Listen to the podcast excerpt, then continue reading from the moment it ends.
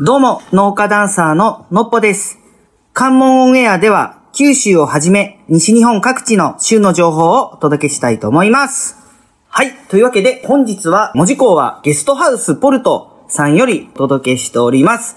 今回はですね、九州アイランド会ということで、九州を大きく語る快適な感じだそうです。ちょっとですね、あのー今までにないゲストの方が来てくださってるので、ちょっと今日はどんな話が聞けるのか楽しみにしております。それでは早速、本日のゲストをお呼びしたいと思います。九州パンケーキの村岡浩二さんです。よろしくお願いします。どうぞよろしくお願いします。ありがとうございます。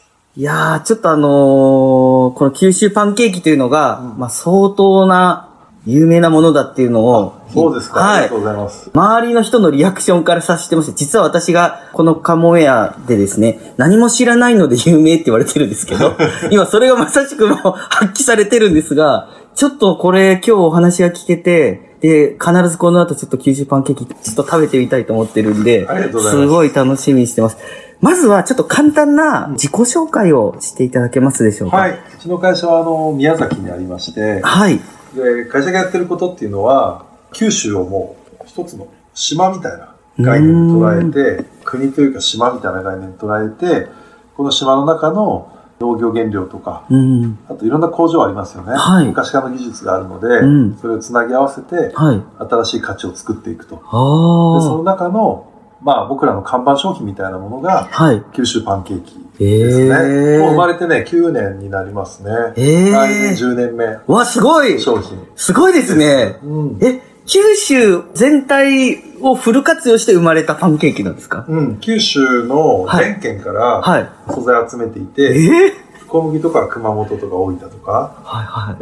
で、宮崎は例えば相鴨農法でお米を育てて、お米を作って、それを、あの、玄米って一定条件下でストレスをかけると発芽しますよね。はいはいはい。それ発芽玄米って言うんですけど、はいはいはいそれが入ってたり、ええ熊本の黒米とか、はい。あの、福岡の糸島の赤米とか、はい。そんな感じで、九州中の素材を集めて作ったのが九州パン。すごい。うんすごいですね。よくあの、ゆくゆくは九州を代表する何かにっていう願掛けで九州なんとかとか、そういうのはあるかもしれないんですけど、商品で。もう本当に九州のパンケーキっていうことですね。そうそうそう、もう本当そうですね。えー九州中で作ってるって感じですね。え、そのパンケーキ以外にも何かそういうものをこの九州アイランドを全体使って作ったりされてるんですか？うんうん。あの、このミックスを使って、はい。焼き菓子を作ったりとか、はい。例えば鹿児島に伊佐牧場というところがあるんですけど、はい。そこのチーズと、はい。あとは、うちも本社がね、はい。高岡町っていう宮崎市内から20分ぐらい山手に行ったところの、実は廃校をリノベーションしたところがうちの、そうなんですうんか、本社なんですけど、えー、すごい。はい、はい。で、その裏手の方でレモン作ってたりして、え、そうなんですか。そうなんですよ。山一つ今、リスボンレモンとか作ってるんですけど、そういう、まあ、その辺のこう素材を組み合わせて、九州チーズタルトっていう商品作ったり、は例えば、あの、この九州パンケーキミックスっていうのは、まあ、小麦ベースじゃないですか。はいで、これを今度は、南島原ってそうめんの里ですよね。うそ。この昔から伝わっている手延べそうめんの技術、乾燥技術を応用してパスタの麺を作ったりとか。ええー、面白い。ええそういう感じで、いろんなものを作ってます。いや、すごいですね。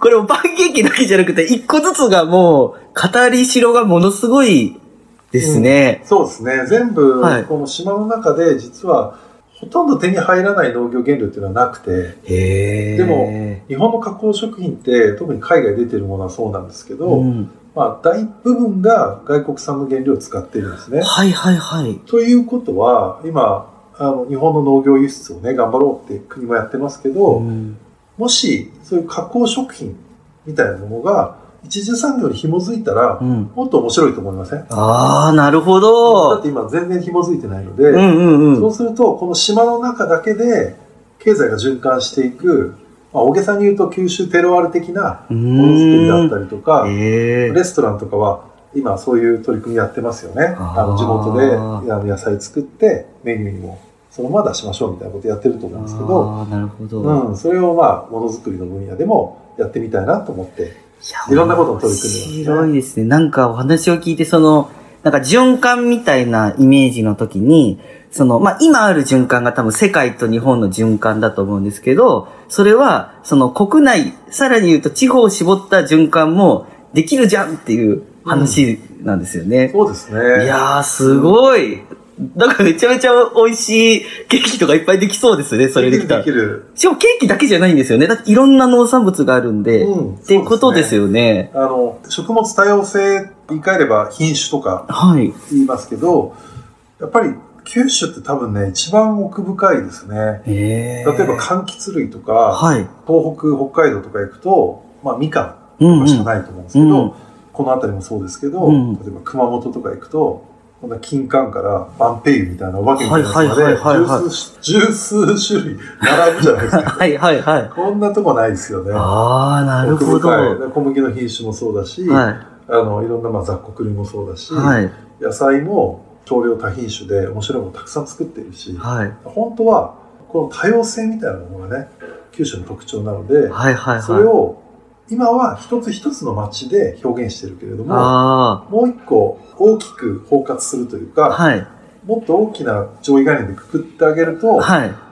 いや、九州アイランドってこんなに面白いよねっていうふうになっていくと。はい。うんそれを、はい。それをなんか、みんなに、こう、仲間探しをして、みんなでやろうぜってああ。言ってる感じですね。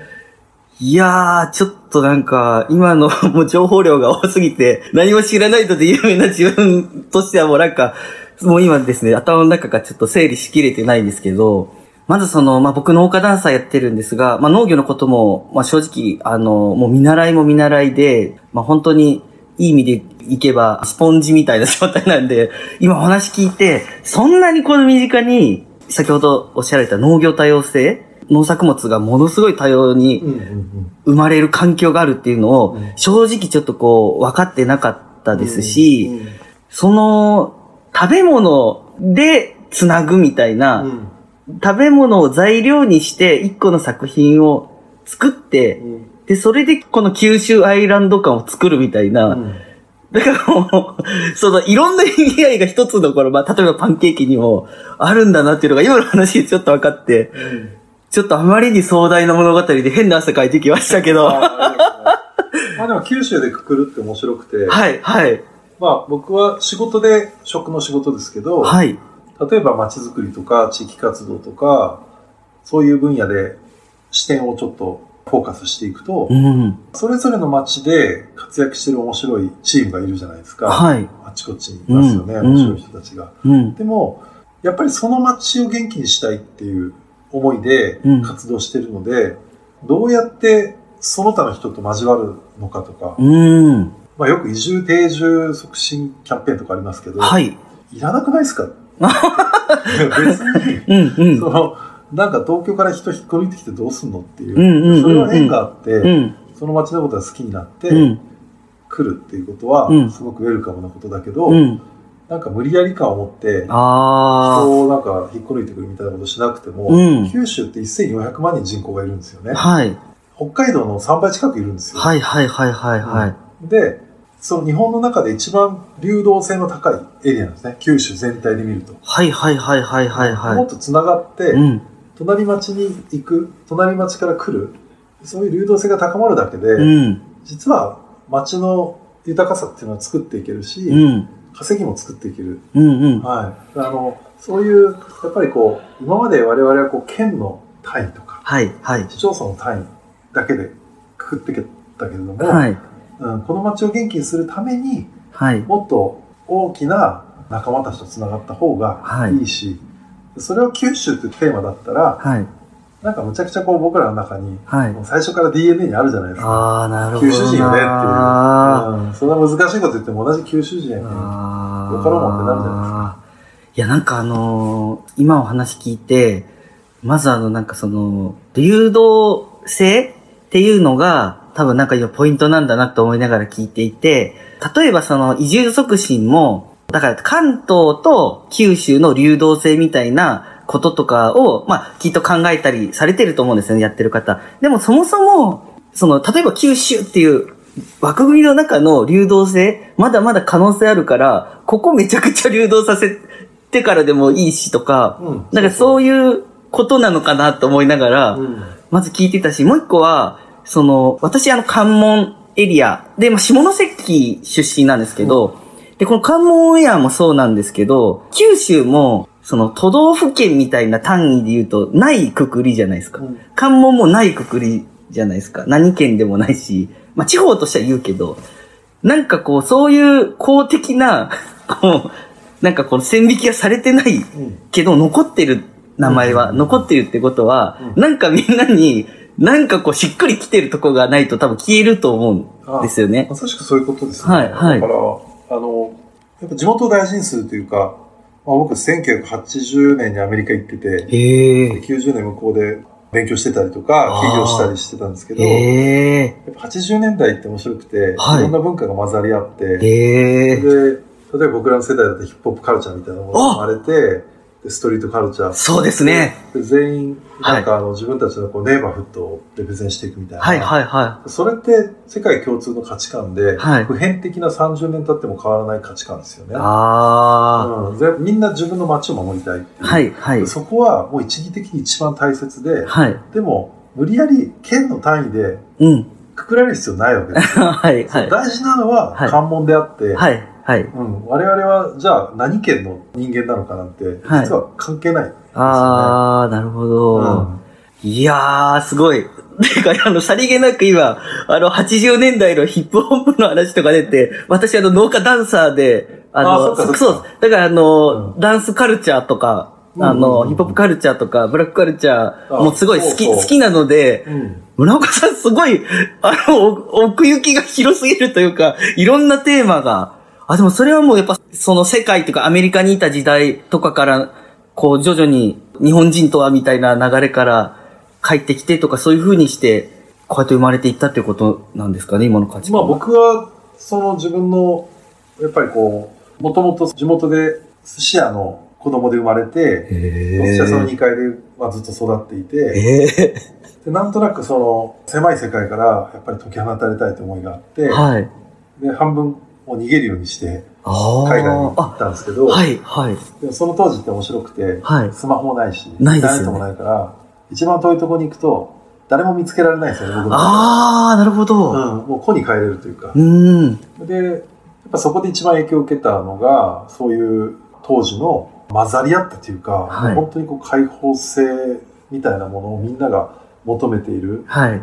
時代感でしたね。でそれから古着のバイヤーやったりとかあ、、そうなんですか。チークの家具やったりとか、へまあ、いろんなことやってきたんですけど、はい。やっぱりそのヒップのうん。その love peace みたいなところと、うん unity みたいな、うんみんなで一つになろうみたいなところと、ええええあと最後にはでも楽しまなければダメだよねみたいな。 having fun です having ね。 fun のはい、はい。考え方。はい。あとはその、なんかグラフィティアートに象徴されるような、もっと自分の方が能力があると思えば、それを塗り替えてもいいんだっていう。自由さ。はいはいはいはい。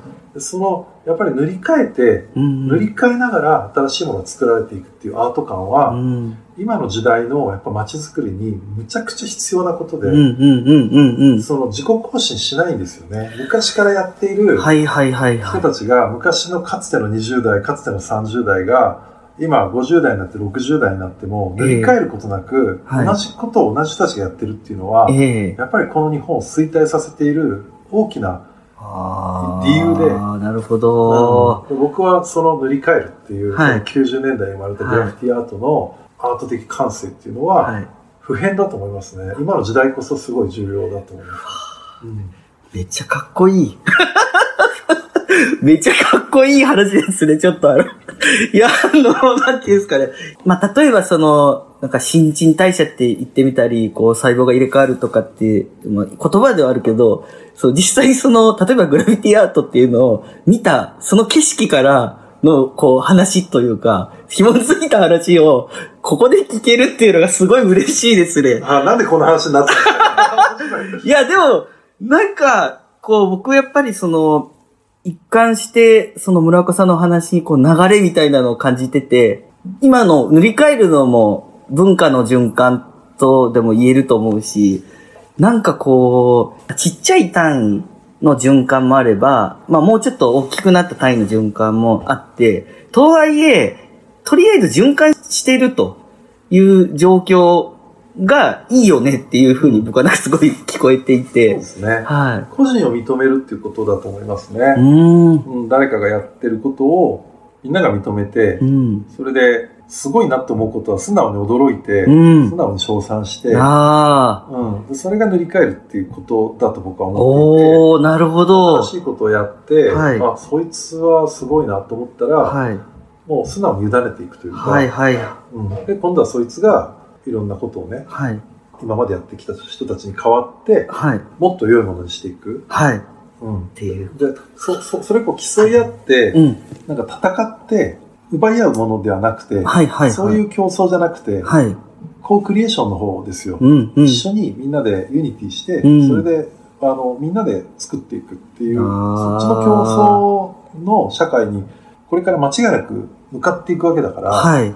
うん、やっぱりその小さい町で自分たちだけで頑張ってる人たちは、時にはやっぱり孤独になっていきますよね。はい、はい。うん、で、あの、まあ、町の中で一人で頑張ってる人たちみたいなのも、それはダイバーシティが大事だけど、ええ。ダイバーシティって危険性もはらんでいて、やうん。っぱり孤独になっちゃうから、うん、うん、うん。それを何のテーマ性でくくるかっていう、はい、はい。そのダイバーシティとやっぱりインクルージョン、こうくくるっていうのは一つのセットで、はい、はい、はそのテーマがい。、うん。例えば農業であったうん、りとか、うん、うん。僕の場合は九州っていうはいはいはい島であったりとか、はい。うん、なんかこの関門っていうテーマだったはい、りとか、はい、はい。関門を良くしようとしている仲間なんだから、うんみんなの多様性を認めようよってういう、ん。そういうこう、くくるテーマ性っていうのをはい。考えるっていうのはすごく大事なことだと思います、ああ、なるほど。いや、これすごい回ですね。今回ちょっと、あのーまあ、僕もその、今その農家ダンサーとして、それこそ活動をしていて、まあ村岡さんに比べたら本当にまだまだ全然活動していると言えないぐらいなんですが、でもやっぱりそういうのを考えるときに、その今言葉にされた流動流れる循環とかだけだったら、なんか側がない風に聞こえるけど、うんうん側があって初めてその流れも生まれるしっていう、そうね。この一対で生まれるっていう感覚もこう重要だっていうことなんですかね、はい今の話思います。そうわー、すごい。ちょっとこれ、いやー、ちょっと一旦これ、あのーまたじゃあ、あの、居酒屋案件みたいできますか？あの、いつかもしご機会があったら、はい。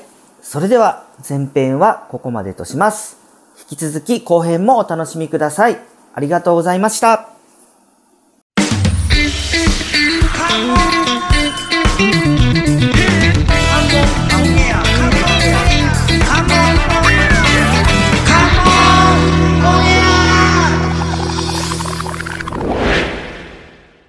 どうも、農家ダンサーののっぽです。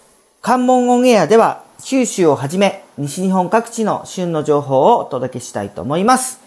はい。というわけで、前回に引き続き、九州パンケーキの村岡さんの回の後編になります。それでは、後編のスタートです。今日この関門オンエアっていうことなんですが、あの、村岡さんの、まあ、関門エリアの印象みたいなものがあったら、うんちょっと、あの、聞かせていただけますでしょうか？あ今日あの、それこそ南側と北側から、メカルとダンドゥーラからあ、両方眺めてきたんですけど、はい。印象そうですね。なんか、終わりがあって始まりがあるみたいな。あはい。もしくは、端っこであり、広がりの起点であるみたいな。ー。なんか。そういう印象でしたね。すごい新鮮。で僕はあの、九州を一つの島としてずっと本当にイメージしてるので、はい。そうすると、やっぱりこう、ダンロールの方から見ると、ちょっとこう、あ、やっぱ島なんだっていう、向こう側は島なんだっていう。あー、なるほど。そうそうそう、大九州島が向こうにあって、はい。でその入り口。で、やっぱかつて、向こう側とこっち側って言い方するかどうかわかんないんだけど、はい。向こう側の人たちは、やっぱりどうやってこっち側に行こうかっていうことを日々考えていたし、こっち側の人はどうやって向こう側に行こうかっていうことを日々考えていただろうし、はい。で、トンネルをくぐってくると、やはりそのかつてあそこを掘ったであろう人たちのなんか情念みたいなものがやっぱり日常に溶け込んでる感じがするし、はい。すごく不思議な場所ですね。面白い。いや、すごい。深い。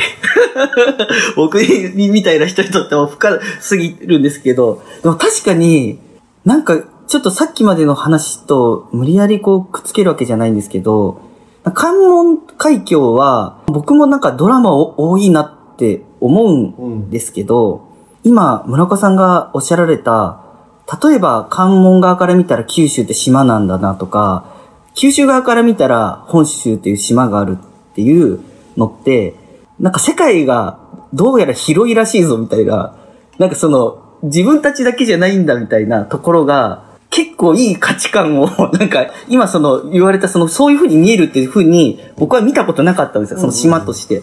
でもそのでっかい島がどうやら向こうにあるっていうのが、なんか人間の想像力をかき立てたりとかして、なんかドラマが生まれたのかなって、今のその島に見えるっていう、島国って言われるけど、僕の中に島って見る感覚がなかったので。これ面白いですよね、はい、みんな持ってないからね。うん。だから、発見ですよね。ははは僕の、僕はだからその、それの発見をした人だと思います。九州を見つけた人。うん、はいはいはいはい。ああ、なるほど。九州ってないんですよ。存在してないんですよ。うんうんうん、だって世界地図載ってないから。あはいはい。なるほど。九州通ってないんですよ、世の中に。そうですよね。でも住んでる人は普通にあるでしょっていう感覚。はい、うん。なるほど。すごい。そうですね。いやー、そうか。これ結構マニアックですね。あの、面白いですね。面白いですね。うん、概念設計ですね。でこれは、あの、多分、何回か聞いてもらわないと伝わらない部分もあるかもしれない気がしながら、ちょっと僕ももうちょっと今ギリギリでお話を聞いてるんで、ちょっとあの、全く噛み砕けないんですが、またちょっと話、もうせっかくの機会なんでいろいろあの、聞してみたいんですが、そんな村岡さんの2022年、なんかやってみたいこととかってあったりしますか？あ、めちゃくちゃありますよ。めちゃくちゃある。はい。もう、閉じこもってたからね、2年間ぐらい。なるほど。そう、うち飲食店もやってますしね。はい。で、やっぱりその、なんだかんだ大変だったじゃないですか。はい。ね、今も現在進行形ですけど。そうですね。そうですね。そうそうはい、はい、はい。うん。で、それで言うと、やっぱり動き出す年ですよね。2022年はね。はい。で、どういう閉じ方をするかっていうのが、すごくわかりやすく見えてきた2年間でもあって、はい。やっぱりこう、九州っていう一つの価値観に閉じる。うん。うん、僕はそうしてますよね。はい。ブランドもそうだし。はい。で、その、さっきちょっと比喩表現として九州を発見しましたみたいなこと言いましたけど、はい、九州って存在しないからこそ行ってみたいわけでしょ？うんうんうん。九州ってなかなかわからない何か面白そうな島があるよって思うから、そこに興味が湧くわけですよね。はい。だから、それをもっと閉じようと思ってるし、うん、その閉じて出来上がった価値を、今度はもっと解放させようと思ってるんです。だから、これを今度は、今、台湾とかシンガポールにうちのカフェありますけど、あ、そうですか。うん、今度は大陸に持って行ったりとか、うん、アメリカに持って行ったりとか、うん、そんな感じで、うん、やっぱりその九州、まあ物理的にも移動ができなくなって、それで閉じたからこそ見えてきた面白さっていうのがやっぱりあるので、うん、これを来年は思いっきり表現して、はい、それで外の世界に九州を売っていくっていうことを本格的にやっていきたいなと思います。すごい。これあの、これ言語化は、まああると思うんですけど、実際にそれを、あの、現実化 するっていうのが、これ相当難しいとは僕も、もう思う中で、なんかもう村岡さん本当にそれ、現実にされてますね。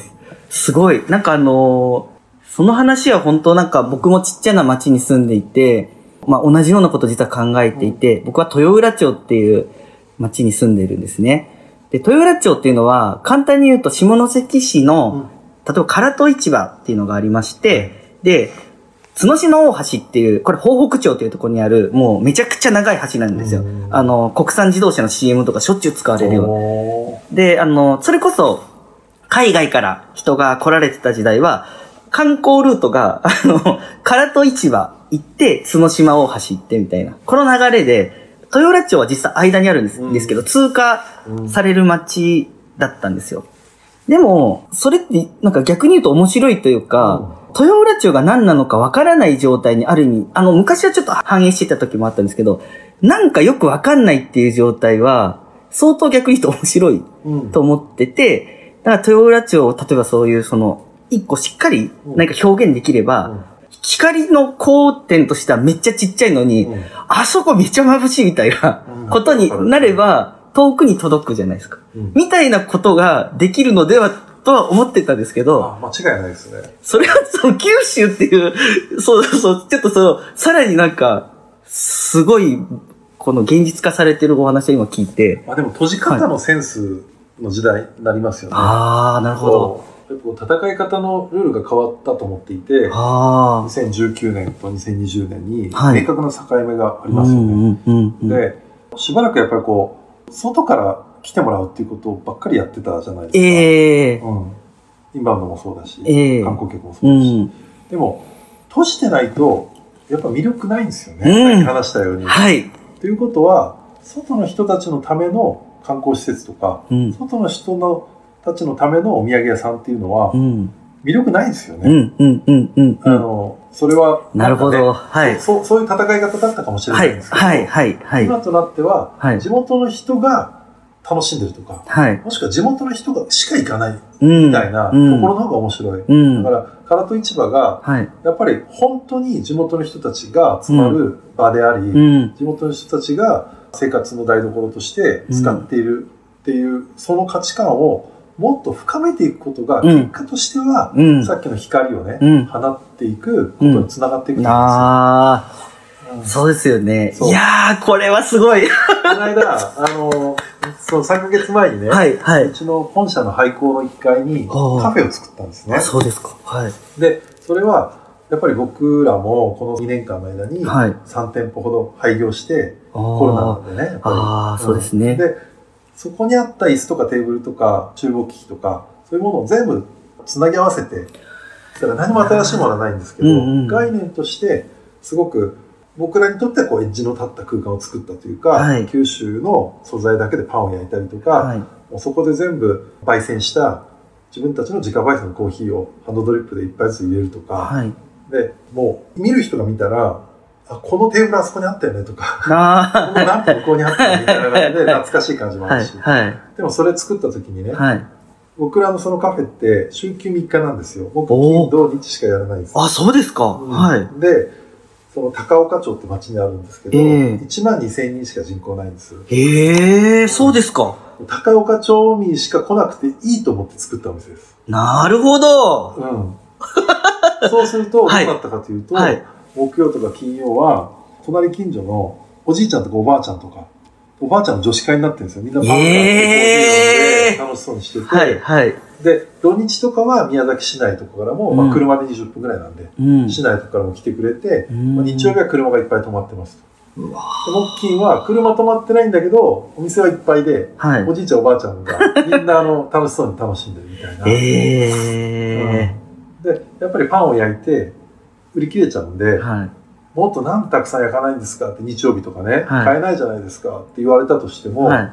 いや、近所の人買えてますから別に、うんあの、うち近所の人たちのために商売してますから、はいっきり言えるじゃないですか。はい、はい、はい。は価値観を定めるというか、あ、はあ、は閉じ方のセンスみたいなものはすごく問われる時代だと思います。うわあ。スモールビジネスがむちゃくちゃ面白い、これから。ここあにしかない価はい、値をはい、はい。どう作るかみたいなこと。はニューローカルですよね。やっあと新しい、い。はい、はい、はい。もうその東京とか、はい、うん、その都会とか、はい、海外のインバウンドとか、はい。そういう大きなものに、はいの陰で、はいやっぱ小さい、僕らみたいなビジネスを、はい小さいビジネスやってる人たちは、はい。なんとなく劣等感があったんだけど、うん。価値観逆転したよね。そうですね。いやー、これ今日の会はいろんな人が勇気をもらえるのではと思うし、これちょっと一旦こうまとめに入ると、なんかあの、まあ、僕もその、この農家ダンサーっていうののこの体験、まあ、ダンサーですよね。で、なんかこう、今日お聞きしたお話、例えばこのヒップホップカルチャーとか、ダンスとか表現がそうなんですけど、もともとこう個人の表現、で、その個人の輝きが評価されて、君いいね、みたいな。その、世界からめちゃくちゃ肯定されるみたいな。うんありがとうみたいなことが多分表現だと思うんですけど、それがいいっていう時代もあったけど、よく言うインターネットみたいなものが影響して、それというかこの量、そこに対する量がその人の価値なんだみたいなことになった時に、多分、その、結構の人たちが、なんかなって思ったんだと思うんですよ。いや、待って、量がないとダメなら、じゃあ世界で素晴らしいって言われる人10人ぐらいかみたいな。でもみんな60億ぐらい生きてるしなって思った時に、今は、ある意味、まあこれよく捉えるとコロナのおかげで、そこがなんか一瞬この、まあある時代の遊びだと思うんですけど、その多い方が面白いよねって。一回こう置いといてみたいな。また元に、だからそのちっちゃな単位の輝きっていうか、まあ原体験だと思うんですけど、そういうのがインターネットとかない時代っていうか、むしろこう何万年も繰り返してきた方が、また出てきてくれたから、なんかその、まあ今日の話じゃないですけど、本当にいい意味で閉じるというか、まあその最たるものは個人だと思うんですけど、のなんか輝きがもう一回評価されるうん。時代になるんだなっていうのが、なんかこの村岡さんの話で、ちょっとなんかすごい、なんか確信というか、ああ、そうなんだやっぱりっていう勇気をもらいました。そうですね。すべからくは表現であって、はい。僕が例えば食品のものづくりをしますとか、はい。農家ダンサーという新しい文脈で表現をするとか、はい街づくりの表現とか、全部表現だと思うんですけど、ええまあ、表現者、クリエイターは、やっぱりその、えー文脈と個性はい。のバランスだと思いますね。ああ。自分の、いわゆるこうやってる活動の文脈がどこにあるのか。うん。それは、例えばこう、90年代以降に東京に上陸した、そのヒップホップカルチャーからうん。スタートした日本的なうんダンスカルチャーなのか、うん。それよりももっと以前の、うん。その80年代とかうん70年代みたいなところまで、うん根っこまで繋がっているうん。アメリカのヒップホップカルチャーなのか、うん。みたいな。その文脈設計みたいなところうんはすごく大事だし、はい。そこが見えてくると自分がやってる新しさっていうのは、はい。どっち側のエッジにあるのかああ、なるほど。見えてくる。これは多分僕の今言ってることは、はい。はい。表現者じゃないとちょっと分かりにくいそうですね。これちょっとまあ。でもダンサーだったらわかります。わかります。すごいわかりま。です僕がやってるその食品もそうなんですよ。あうん、僕がやってるはいその食品のものづくり加工っていうのあ。は、完全に300年前にこの九州に上陸したオランダ商船が流れ着いてそこでその船の木箱の中に入っていた小麦を固めて焼いていただけの丸ボロみたいなところがはい。全部のルーツの原点にあっへてーそこの延長線上に僕はチーズタルトを作っていたうん。りとか、うん。パンケーキミックスを作っていたりする、うん。うん。で僕のはパンケーキだけど、うん。要はその時の形は一緒ですよね。うんうんうん丸ボロみたいなやつ鉄板があって焼いている。はいはいはいだから自分のやってることの表現のルーツがどっち側にあるのかっていうのをうん意。識するっていうのは、これから先の未来を決めていくためのすっごい道しるべになると思います。これはすごい。これは本当にいろんな人に聞いてもらいたい、この回は。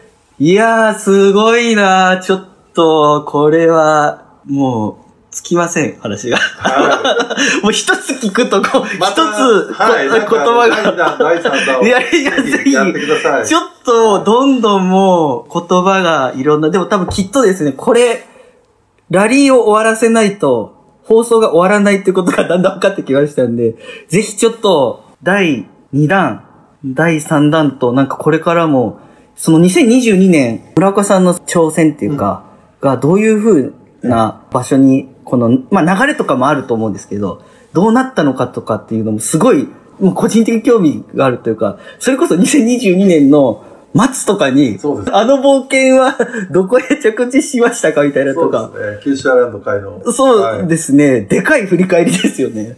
とかなんか聞けたらすごい面白いなと思いました。いやー、今日はすごい。いや、いい回でした。はい。それでは本日のゲスト、九州パンケーキの生みの親、村岡浩二さんでした。ありがとうございましたありがとう。ございました。どうも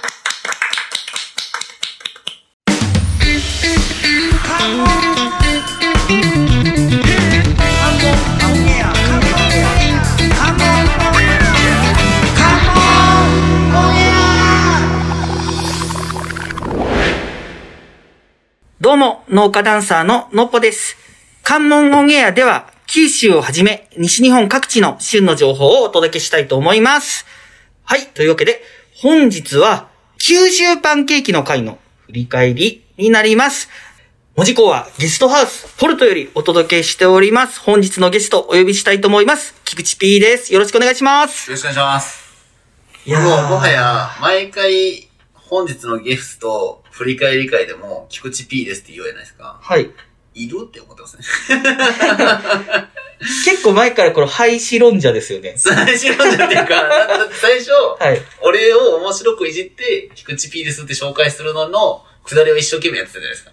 まあ、ほとんど失敗に終わってます後の失敗に終わったやつ。あれをいつの間にかやめ。はい。もはやそうなったらゲスト大体菊池 P やし、はい。はい。菊池 P しか出てこないですよね。振り返りはですね。基本は。はい。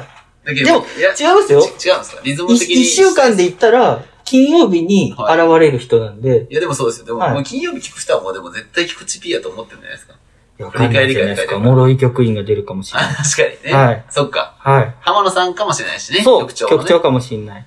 いやーじゃあ、いるわ。いりますよね。じゃあ、いります。配信じゃあちょっとやめますわ。ちょっと聞いてくださいよ。はい関係ない話、またしていいですか？関係ない話でいいですよ。はい。最近、はい。ダイヤメっていう焼酎にはまりてしまって。いやね、これ、ほんと、もう、そういうの好きっすよね。ダイヤメダイヤメっていうね、焼酎がめちゃくちゃ美味しいんですよ。ダイヤメって、はいまず、その、何焼酎なんですかこれ確か芋焼酎かな？へえ。はい。さつまいもですね。じゃあ今ですね。はい。いや、もう実は、今ですね、ダイヤメを持ってまして、この後ちょっと菊池 P と死因をね、死因をね、死因っていうか、味をね、たしなもうかなと思ってるんですけど、いや、もうこれがもう最近ハマってしまって、はい。こう、ちょっとサイダーとかと割ると、はい。もうめちゃくちゃ飲みやすくて、へえ。でも酔うはい。悪魔の飲み物。赤のようですね。ダイヤメって名前がちょっと、ダイヤメってダイヤメなんかね、ね、悪い、魅惑の悪魔。魅惑の感じがちょっとしますよそう魅惑のダイヤメねそうなんですよ。やめられないんだ。しかもねダイヤメだけに。何を言ってる 何を言ってるんですダイヤメってねかあ、なるほど。酔ってます？まだ飲んでないですね。はい。いや、確かに、もうこれカットしてほしいわ。いや、使いますよ。いや、で、またね、これがなんと、これ無理やり結びつけるわけじゃないんですけど、はいダイヤメ、鹿児島県のお酒なんですよ。へえ。九州いや、そうでしょうね。で、今回は 何ですか？九州パンケーキだ。そうなんですよ。いや、しかも宮崎ですからね。隣ですもんね。あ、そうです、そうです。はい。あの、九州パンケーキ、九州村岡さんは、はい、宮崎で。宮崎からスタートですもんね、九州そうなんです、う。そうなんですよ。まあ、これはもうだから特別編みたいなもんですよね。そうですね、特別編ですね村岡。さんがね。はい。村岡さんが出ると、前やったんですけど、あの、局長のね、はい。知り合いなんでしょ？いや、もうだから浜野局長の、なんかこう、人脈の人広さね脈の広さすごいですよね。いや、九州パンケーキの村岡さんって、もうめっちゃ有名ですもんね。そもそも。いや、それを、はい。もう、肌で浴びました。あ、感じたっすか？あ、すごいな。もうすべてがこ、れが、九州パンケーキの村岡さんかは、みたいな感じだったんですか？すべてが、あの、体験談。あの、なんて言うんですかね。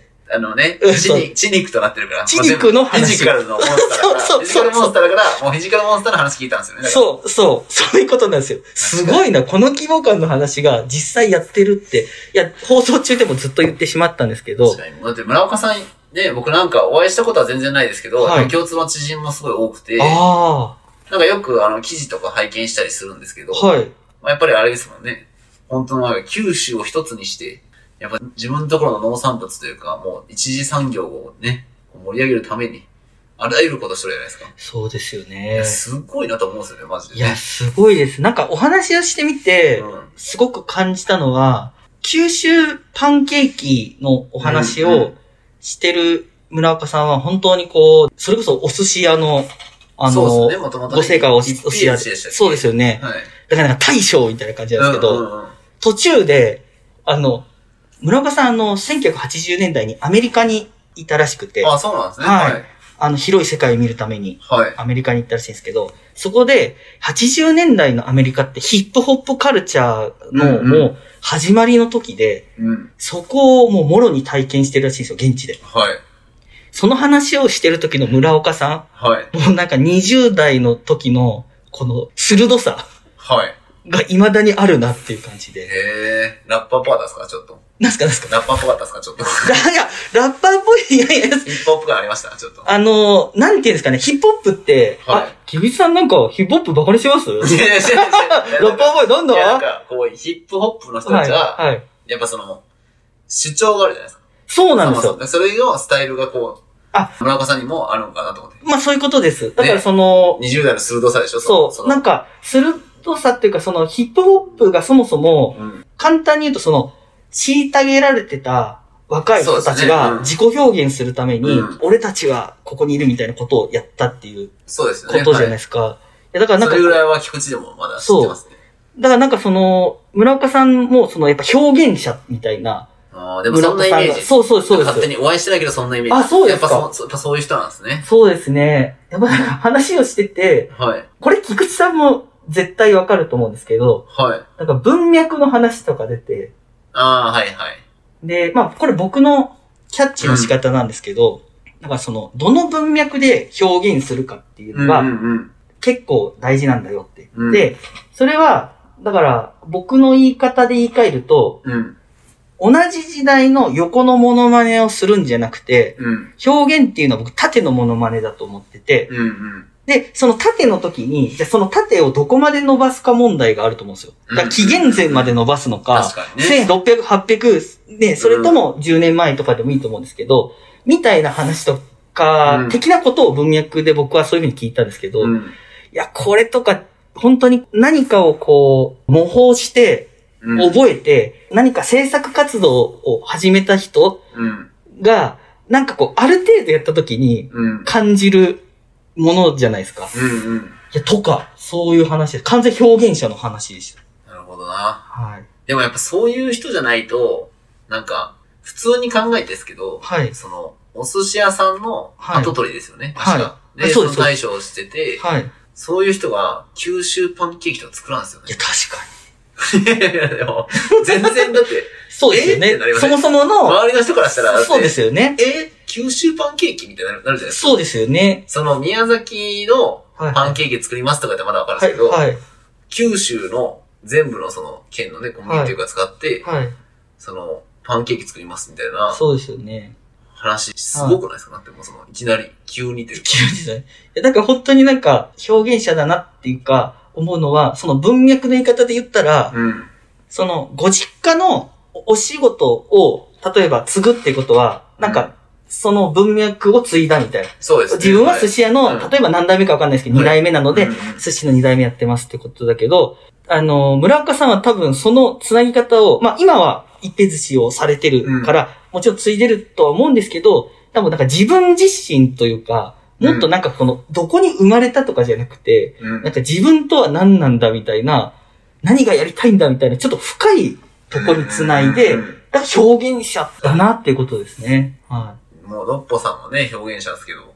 ありがとうございますなんか。本当うわ嬉しいなんかそんなこと対談ですよね、だからね。あんまりさんとさん話したっていうのはね。僕が表現者って言われるの結構レアなんで嬉しいです。いやいや、農家ダンサーっていう。いやいやいやパンチ効いた表現でしょ。いやいや、でも僕はもう本当、そういうその、まあ、50代の、村岡さんたちは50か51歳くらいなんですけど、まあ、曲調と同い年ぐらです、ね。そうです、そうです。はい。に比べたらまだ、本当に、血肉にした、うんあの、部分はまだ薄いから、でも自分がじゃあ、あと十数年、同じ50歳とか迎えた時に、うんうんうん同じようにその、チニックというか、農家ダンサーっていうのを、もっとこう、現実化っていうか、うん。いや、できたらいいなーっていうふうに、やっぱ話して思いましたね。いや、でもなんか、僕、いや、これ聞いた話なんですけど、その話聞いてはい思い出したんですけど、その、村岡さんに会った人、大体みんな熱くなるっていう聞くんで、なんか、やっぱすごい、なんかあるんでしょうね。村岡さんのこのえ言葉知るエネルギーっていうか、ありますね。それを浴びた人は、なんかこう、熱い気持ちになるってよく聞くんで、やっぱなんかある方なんでしょうね。自分自身のそのもう、体を持って表現してるんでしょうね、そもそも。表現されてますね。もうお前も表現しろよっていうか、はいその自分のやりたいことやってみるよみたいな多分テンションに、が、内側に、もうほとばしってるんでしょほとばしってると思います。だからこう、うんもちろん、社会的に、こう、冷静な村本さんで、冷静って言ったらいいんですけど、うんがいて、その奥に、色褪せない、うん。そのヒップホップカルチャー浴びた村岡浩二さんがいるんですよ。なんかそこを、そ強く感じたわけです感じました。やっぱり。ね。はいそう、でそれ白がやっぱだ。けいろんな人にエネルギーを与えるんじゃないですかね。そうですよ。だから菊池さんもやっぱり、うん。リングに立ってる20代前半のうん。菊池優太がいますもんね。いまだはい。います、いますいます。何回ダウンを食らっても立ち上がるやつみたいな。まあでも実際は多分どっちかというと食らわない方だったと思うんですけど。いやいやでもね、ちょっと厚さがありますからね。厚さがある。もう、ちょっとワンカウントじゃない限り何回でも立ち上がっちゃう。りいやでもなんか本当、そういう人がやっぱり起業するんでしょうね。起業したりとかさ、やっぱ新しいことするんでしょうね。なるほど。で、でも村岡さんの世代元気っすもんね。局長も含めて。いや、もうなんかすごいと思います。ね。だけどなんか、俺ら負けてらんないっすね。負けてられない。上の人がまだあんだけやるようですもんね。そうですね。もう、頑張れの一言でしょ、俺ら。本当ですよ。やっぱりその言葉以上にやってるっていうことが、ねやっぱ一番のね。まだまだだって、はい前線で戦いよでしょ。そうですね。村岡さんも。そうですね。ね。ちょっと頑張りましょう、俺らも。頑張りましょう、もね。う。はい。ほとばしる、そのはい20代のエネルギーをちゃんと忘れずに。いじゃあもう今日は、ダイヤメで、や、全然頑張る気ないやん。乾杯しながら、い全然頑張る気ない。や、決起集会ですよ。決起集会。この後、乾杯しましょいや、ありがとうございます。熱いお話で楽しかったです、本当う。に。いや、もう僕もとても楽しかったです。九州パンケーキ食べたくなりましたね、ちょっとあと。そうですね食べた。ことあるんで、やっぱ。あ僕まだ美味しい、んですよ。いや、そうなんですよ。あの後まだ食べれてないんで、一回行きましょあ、う。宮崎、パンケーキ。ねきたい。行きたいですね。行きたい。行くことにしましょおう。ね、とりあえず。はい。ことだけ決めていきましょう。2022年絶対行きましょう絶。対行きますんで。コロナがね、ちょっと続いたら、そうですね。九州パンケーキ食べに行きますんで。食べに行きます。村岡さんよろしくお願いします。よろしくお願いします。ありがとうはいござ。いました。ありがとうございました。お便りの送り方ですが、関門オンエア公式サイトを開き、右上のメニューボタン、もしくはスマートフォンの方はスワイプをしてコンタクトの画面を出してください。コンタクトフォームに氏名、メールアドレス、メッセージを入力した後、チェックボックスにチェックを入れて送信ボタンを押すとお便りが送信されます。どしどしお便りお待ちしております。